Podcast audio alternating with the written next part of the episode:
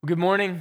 Welcome again to King's Cross. Holiday weekends are fun because you have a lot of people who aren't here, and then you have some people who are here who you don't get to see every week, and it's sweet to be with you all this morning. Uh, we're in Genesis 1 this morning. No, rather, we're in Genesis 3, a couple chapters after Genesis 1. Uh, we're getting in this week to a new sermon series that will take us the next five weeks. Now, if you know me really well, you know that about this time of year, I will start to make my opinions known on when the proper time is to begin celebrating Christmas, listening to Christmas music. Uh, I'm a bit of a curmudgeon, or at least I'm perceived that way, because I think that we should wait until Advent to, to start observing the Christmas festivities. But every so often, there comes a year where Advent does not come on the first Sunday after Thanksgiving, and you have this like nine day gap. And I will just say, I will grant permission if you would like to start listening to Christmas music, uh, you may do so now. We put up our Christmas tree last night. Uh, and in light of that, we're actually beginning what we would call our Advent sermon series a week early.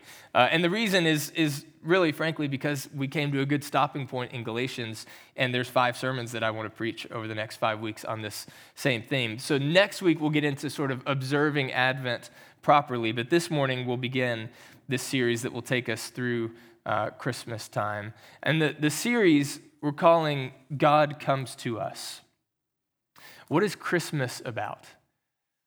What is the Bible about? What is human history about? It's about God coming to us. It's about human beings created in God's image turning their backs on Him, rejecting Him, rebelling against Him, and yet He, in His love and mercy and grace, pursuing us, coming after us, saving us. And the greatest picture of that is, of course, at Christmas, when God actually comes to us in human flesh in the person of Jesus Christ. But throughout the Bible, we see all these little advents, all these little comings of God to his people that are all pointing forward to the biggest one in Christ. And in particular, I've been struck through the years in reading the book of Genesis and seeing all these examples of God appearing to his people in his love and in his grace and in his mercy. So for the next five weeks, we're going to look at five stories from the book of Genesis where God comes to his people in one way or another. This morning, Genesis 3, we'll see that God comes to us in our shame.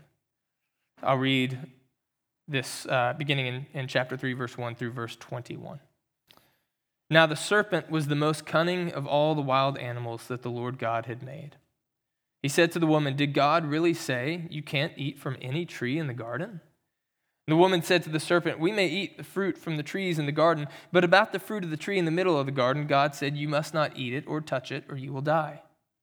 No, you will, not, you will certainly not die, the serpent said to the woman. In fact, God knows that when you eat it, your eyes will be opened, and you will be like God, knowing good and evil. And the woman saw that the tree was good for food and delightful to look at, and that it was desirable for obtaining wisdom.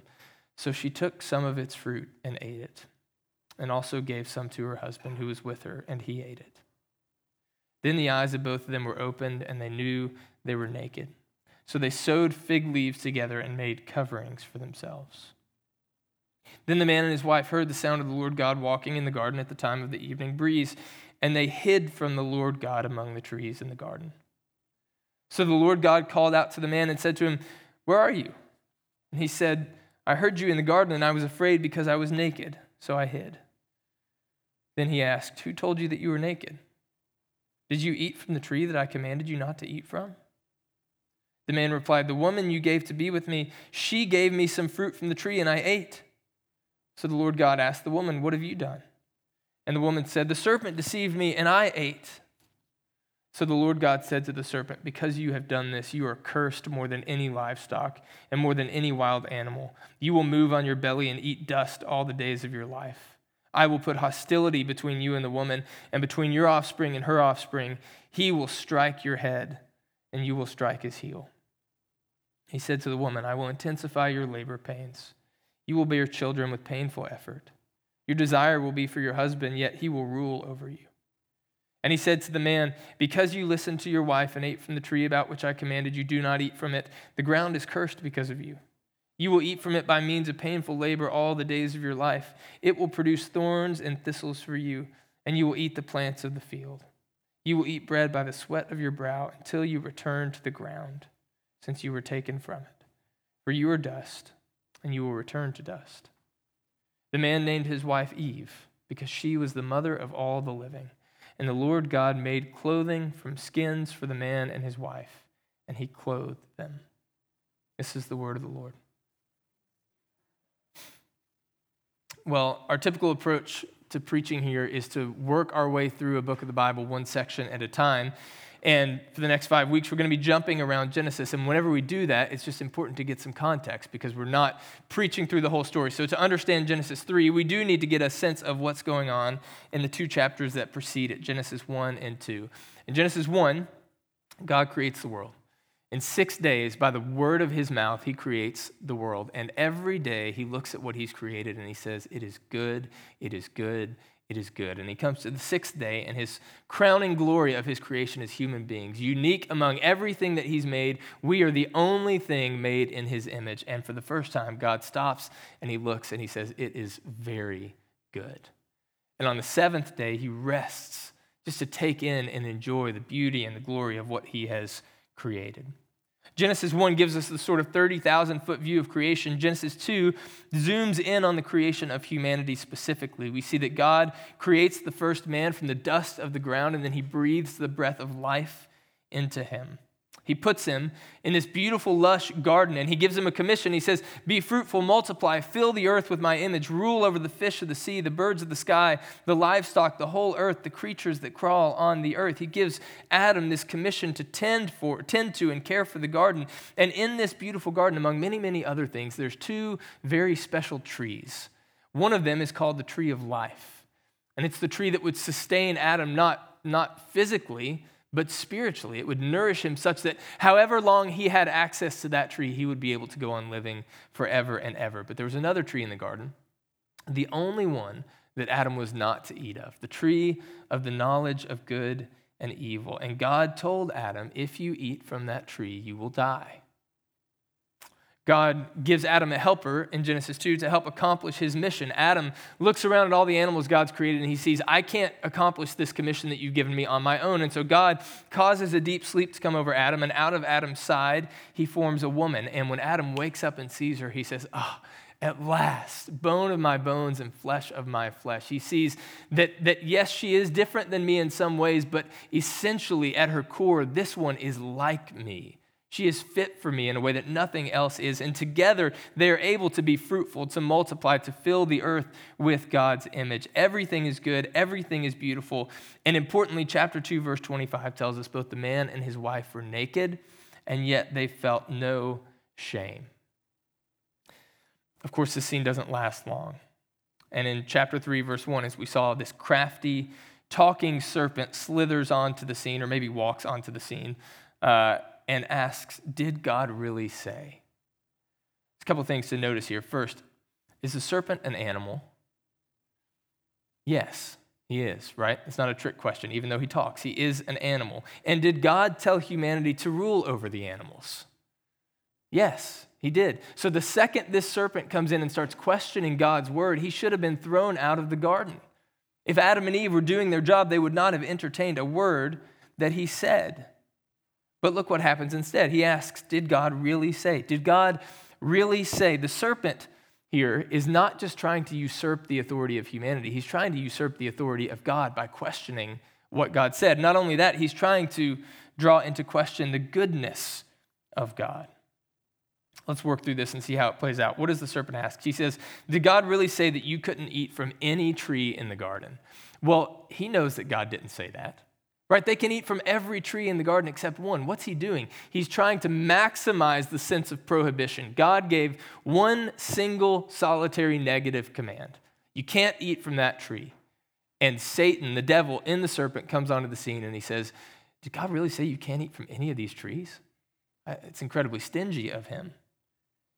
The woman responds and she says, Well, no, we can eat from all these trees, but then she says, We can't eat from the one in the middle of the garden, nor can we touch it. Okay, if you're reading carefully, you should hear the record screeching to a halt when she says that, because where did God say you can't touch it?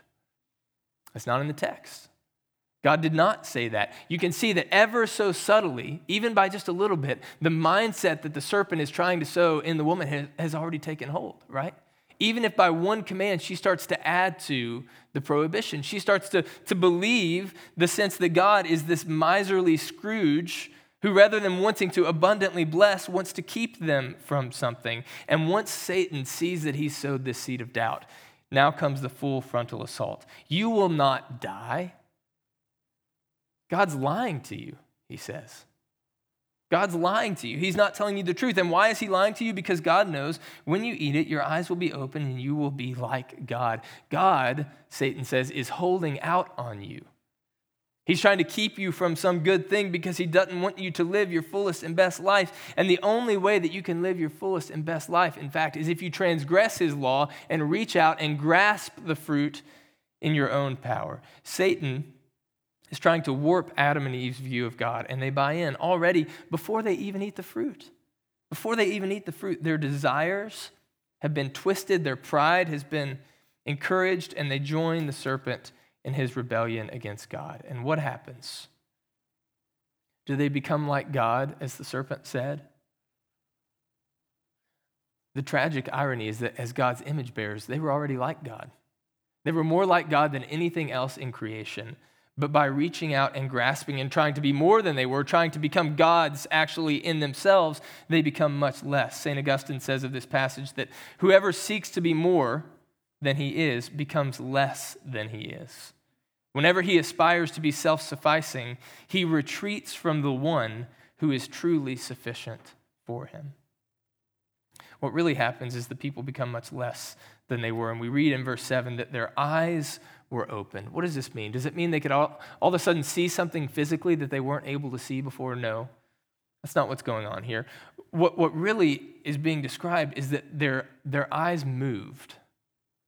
They moved their focus from one thing to another. Origen, a church father, commenting on this passage, says that up to that point, they had enjoyed the delight of beholding God and his paradise. Before they reached for the fruit and took the fruit and ate it, their eyes and their hearts and their minds were fixed on God and his beauty and his glory and all of his perfections and the beauty of this world that he had created. But now their eyes move to themselves. They take their focus off God and they turn their focus on themselves. And what do they see? They see that they're naked. Nakedness in the Bible is a really powerful metaphor for shame all the way throughout the biblical story. And it makes perfect sense, right? Like the, the feeling of being exposed in front of people, of, of feeling like people can see into the, the most intimate part of yourself, feeling like everybody's just reading right through to your soul, preying on your fears and your anxieties. Sin in the garden immediately leads to shame. And it still does. It still does today. As an aside, uh, this is actually not a bad thing. We are taught to believe that, that any negative feelings like shame are really, really bad, and we should do whatever we can to try to prevent those feelings. But the feeling of shame after you sin is not a bad thing any more than it's bad to feel pain after you touch a hot frying pan on the stove. It's your body telling you, don't touch that again. That's not good for you. The sense of shame after sin is your soul telling you, that's not good for you. You've turned away from the life that God has called you to live. What is bad is not to feel shame after we sin. What is bad is that when our consciences become so seared, we can't actually feel shame anymore. The question is not whether we will feel shame or whether that's a bad thing, it's what we do with our shame. The rest of the sermon, I want to look at the human response to sin and shame, and then the divine response to sin and shame. What do Adam and Eve do with their shame? Three things that we see here. First, they work to cover it up. They make clothes for themselves out of fig leaves. They go and get some leaves and they try to sew them together and make outfits for themselves. We should just pause and note that that's a really embarrassingly weak attempt to cover yourselves. Fig leaves would not make good clothes. Uh, when I was nine or 10 years old, I was starting to play golf. And if, if anybody's ever gotten into golf, people say that you get the bug. Like at some point, you just want to be out there from sun up until sundown. And this happened to me when I was about nine or 10 years old. And I got so into it that I would bring, try to bring golf clubs inside the house and practice my swing in, in the house. And my parents understandably said, it's not a good idea to practice your golf swing in the house. Those need to stay in the garage or outside. One day I was home with my older sister and my parents weren't out. And it was a perfect time to get a few practice swings in in the kitchen next to this uh, sort of wooden built-in china cabinet situation in our, in our kitchen. And the story is not actually as bad as, as you may think it's going to go. The china uh, is still in one piece, but the cabinet does now have a really nasty gash in it all these years later. And as soon as I took that swing and felt the club hit the cabinet, I was mortified. So, what did I do? As a nine or 10 year old, I was pretty frugal, so I'd been saving up my allowance for a while. I think I had like $107. And I went downstairs and I got all the cash that I could find, my $107, and I left a note on the cabinet, a little post it note for my parents, and said, I'm so sorry I disobeyed. I will pay for this. It may take me a long time to make enough money to pay for it, but here's $107. I tried my best to cover my shame by working hard and promising that I would work hard and make the effort to pay it back. I was never going to be able to pay to fix that cabinet. And my parents, to their credit, uh, were not nearly as concerned about it as I was. I don't think they ever fixed it. All of our efforts to cover our shame are embarrassingly ineffective. They don't work. But to top it off, they usually make matters worse. I'm reminded of another story in Scripture, probably the most famous cover up story David and Bathsheba. David sins against Bathsheba and against her husband and against God, and he takes her and sleeps with her, and she becomes pregnant. And when he realizes this, to cover it up, he says, We need to have her husband, Uriah, who's out fighting in the military, come back home and arrange a little rendezvous between them so that I can get off scot free here. And when he sets up to do it, Uriah is a man of such character that he says, I'm going to sleep outside my house. How can, I, how can I sleep with my wife when all my brothers are out there fighting? And so it doesn't work. And so the next night, David says, Well, maybe if I get him really drunk, it'll work.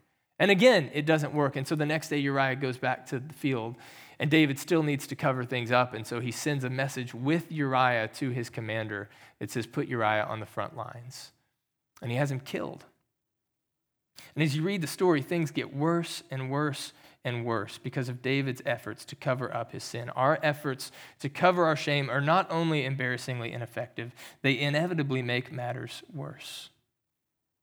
The second thing that Adam and Eve do after they work to cover it up is they hide. Look at verse 8 says they heard the sound of the Lord God walking in the garden. The Lord's footsteps in the garden, which should have provoked the excitement of a shameless child running up to a loving father coming home from work, now invoke terror and fear. In their sin and shame, instead of running to dad, they now go hide among the trees. The third thing they do is they blame. Whose fault is it? God comes to Adam, what, what, who told you you're naked? You know, what, what happened? And Adam just immediately points the finger to Eve. But what does he say? He says, The woman that you gave to me gave me the fruit. She made me do it. So God plays along. Eve, what have you done? Well, the serpent made me do it. Both of them are immediately blaming others, but who are they really blaming? They're really blaming God. I mean, Adam's bold enough to say it. The woman that you gave to me, God. Eve is more implicit. The serpent that you created made me do it. Three responses to shame work, hide, and blame. And don't we do the same thing? Isn't, isn't so much of our effort in life, our career ladder climbing, our moralism, our religion, our political posturing, isn't so much of it about trying to cover up that sense of shame? Isn't so much of our makeup applying in the fictional life that we portray on social media just about hiding who we really are because we're terrified that if somebody really knew us, if they really saw inside of us, if they, if they really knew who we really are, they wouldn't love us anymore. Aren't we so quick to point the finger at, at others when we sin or fall short? And not just at other people, right? But at our situation, at our circumstances. God, I know I'm envious of that other person, but maybe if you would give me a spouse and some kids, I wouldn't be envious anymore. God, I know that I've been complaining a lot, but if I could just be healthier for a little while. God, I know that, that I gripe and complain and I'm jealous of other people, but if you would just give me a little bit more money to have a little bit of a nicer house, then I wouldn't complain and be envious anymore. We point the finger at our family of origin. I know I have a short temper with my kids, but I'm doing better than my family did. I know that I'm envious, that I'm jealous, that I'm angry, that I'm lustful, but you should see the situation that I came from. We point the finger at our, our constitution, right? Just our general makeup. Like I know I'm quick to blow up at people. I, I, I know, you know, I have this problem and that problem, but it's just the way that I was made. It's just my wiring.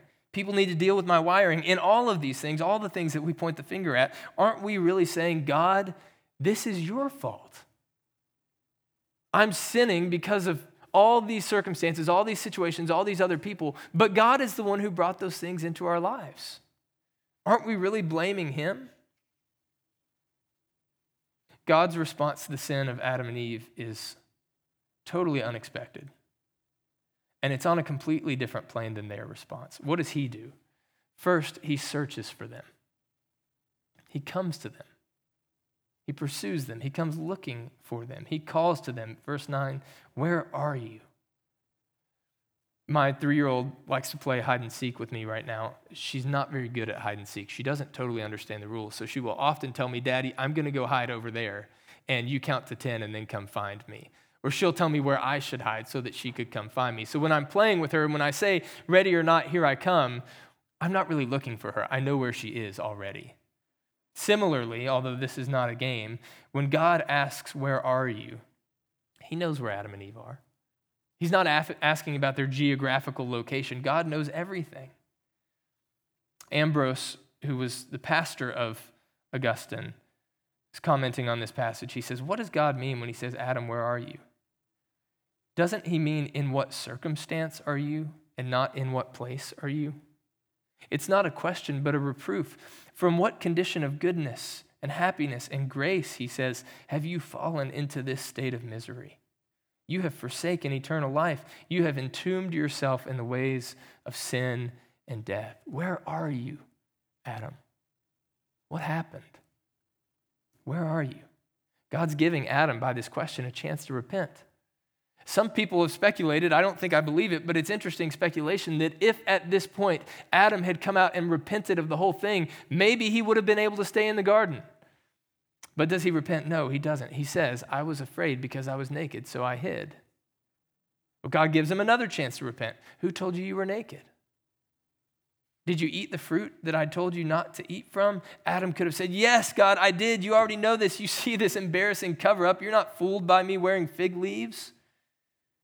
But instead, he then blames his wife. So God gives Eve a chance to repent. What have you done? Points to the serpent. Can we just stop and appreciate for a moment God's response and God's initiative? No rage, no cold shoulder, no silent treatment, no guilt trip. He doesn't sit back and say, this is your problem. You can fix it. He doesn't wait until they come groveling to him. He doesn't say, once they've apologized sufficiently for what they've done, then I'll think about reconciling with them. No, he pursues. He seeks them out. He searches for them. He comes and comes looking for them. God comes to them in their shame, but he does dole out consequences. God is just. And God said that there would be consequences if they ate this fruit, and so there must be consequences. Adam and Eve transgressed the one prohibitive command in a world of abundance, the one no in a garden full of yeses. And how great is their sin, given how easy it should have been for them to obey the one command? They had everything they could have wanted. They walked with God in the cool of the day, and yet they still turned from Him.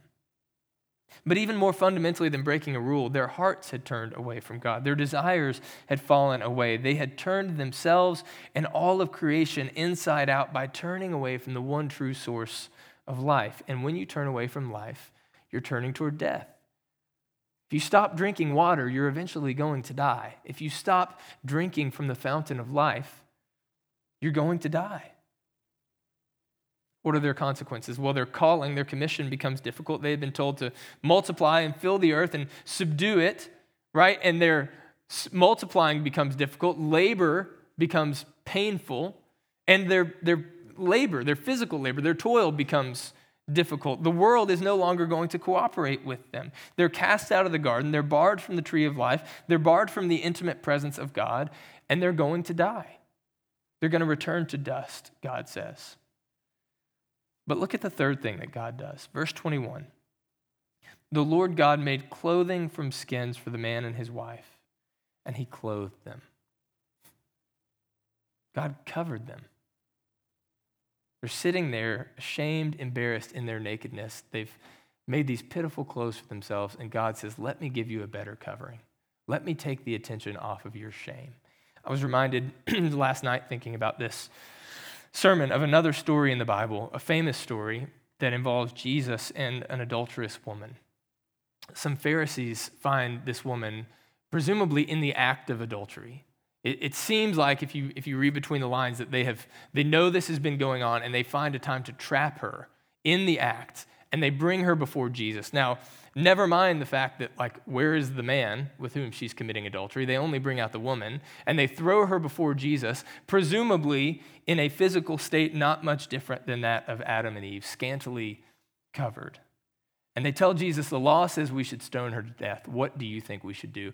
And before Jesus gives his famous, let he who is without sin throw the first stone line, he stoops down on the ground and he starts drawing in the dust with his finger. And nobody knows what he's doing. Nobody knows what he's writing. Nobody knows what he's drawing if he's drawing something. People have speculated. But one speculation I heard that has just always stuck with me is the idea that in bending down and stooping and writing in the dust, Jesus' first action is to simply take their eyes off of the woman. She's sitting there in her shame, and he distracts them. In a sense, he provides a covering for her. What's going on here? Very practically, God is giving them a clothing that's better than the one that they could make for themselves. What they could not do in their own ability, cover their shame, God did for them. But there's more going on here than that because where did the skins come from? They came from animals. And unless there's a skinless animal or two now walking around the Garden of Eden, presumably those animals had to die. They had to be killed. God told Adam and Eve that they would die the day that they ate from the tree. And in one sense, they did. Spiritually, they died. Their relationship with God was broken. Their relationship with one another was broken. Their relationship with the earth was broken. But in another sense, their death was delayed.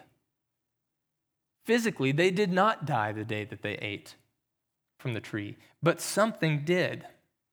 Something had to die because God said that that was the punishment. What's going on here? This is a substitute. This is a sacrifice. It's the first substitutionary sacrifice in a Bible full of substitutionary sacrifices. The entire Old Testament sacrificial system is pointed to here. God would give laws and he would say, This is what to sacrifice. This is what to do when you commit this kind of sin. And every so often on this day in the calendar, you need to commit these sacrifices so that your sin can be atoned for, so that it can be forgiven. And the book of Hebrews sums this up and says, Without the shedding of blood, there's no forgiveness of sins. God himself is making the first substitutionary sacrifice on behalf of his people to cover not only their shame, but their sin. You have brought this on yourselves. He says, You have sinned. You have messed this whole thing up. But wait right there. I'm going to go and do something about it. I am going to go and fix it. Of course, Hebrews says something else too. It says that the animal blood in the Old Testament system was never actually able to forgive anyone. Why? Because it wasn't animals that sinned, they weren't guilty. The humans sinned. And so, for there to be true forgiveness, there needed to be a perfect and fitting sacrifice. What Hebrews tells us is that throughout the entire Old Testament system and all those animal sacrifices, God is overlooking sin until the time that a perfect and fitting sacrifice should appear. And this, of course, points us to one more thing that God does here that I skipped over. He makes a promise. God comes to them, He gives them consequences, He covers them, and He makes a promise to them. Look at verse 14. Many people call this the first announcement of the gospel in the Bible. God here is preaching the first gospel centered sermon. He says to the serpent, Because you have done this, you are cursed more than any livestock. In verse 15, he says, I will put hostility between you and the woman, and between your offspring and her offspring. He will strike your head, and you will strike his heel. What's God saying? He's making a promise. And note, he's making a promise before he even lists the consequences before he even stops to tell Adam and Eve what their consequences are going to be for their sin, he says, I'm going to fix all this. You blew it. You messed this thing up royally, but I have a plan. I'm going to fix it. The one who tempted you and all of his offspring are going to be crushed. There's going to come an offspring from the woman God promises, who, by the way, Adam at the end of this names Eve, the mother of all the living. What a, what a perfect picture of his belief in the promise of God. Eve, she is going to have a great, great, great, great grandson, and he, serpent, is going to crush your head, but not before you strike his heel. Who is it? Of course, it's Jesus. When God comes to us ultimately, fully, finally, it is not merely to sacrifice an animal and make coverings for our body, it is to sacrifice himself and make coverings for our soul. First, this one comes to us as a baby. He's born to a woman, a woman who actually obeys God and succeeds exactly where Eve failed. St. Irenaeus early church father says, the knot of Eve's disobedience was loosed by the obedience of Mary. What Eve had bound fast through unbelief, Mary set free through faith. For just as Eve was led astray by the word of a fallen angel, so did Mary, by the word of an angel, receive the glad tidings that she should give birth to the God man.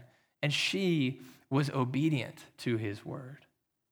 And the one that Mary gave birth to would be tempted by Satan, just like Adam and Eve were. Satan would attack him. Satan would enter into one of his disciples who would betray him, who would hand him over. He would be unjustly arrested and crucified by godless men. But all of this was according to God's eternal plan. God already had it in mind in Genesis 3. And the great irony, of course, is that the striking of Christ's heel by Satan was the very means by which Christ crushed his head. For it was on the cross that Jesus became the perfect sacrifice for our sin and the perfect covering for our shame. Jesus Christ, Emmanuel, God with us. God has come to us. God has come to us. In Jesus Christ, Christian, God has come to you by no good deed of your own. Maybe He's coming to you this morning. Maybe He's knocking at the door this morning. If so, I hope that you'll let Him in.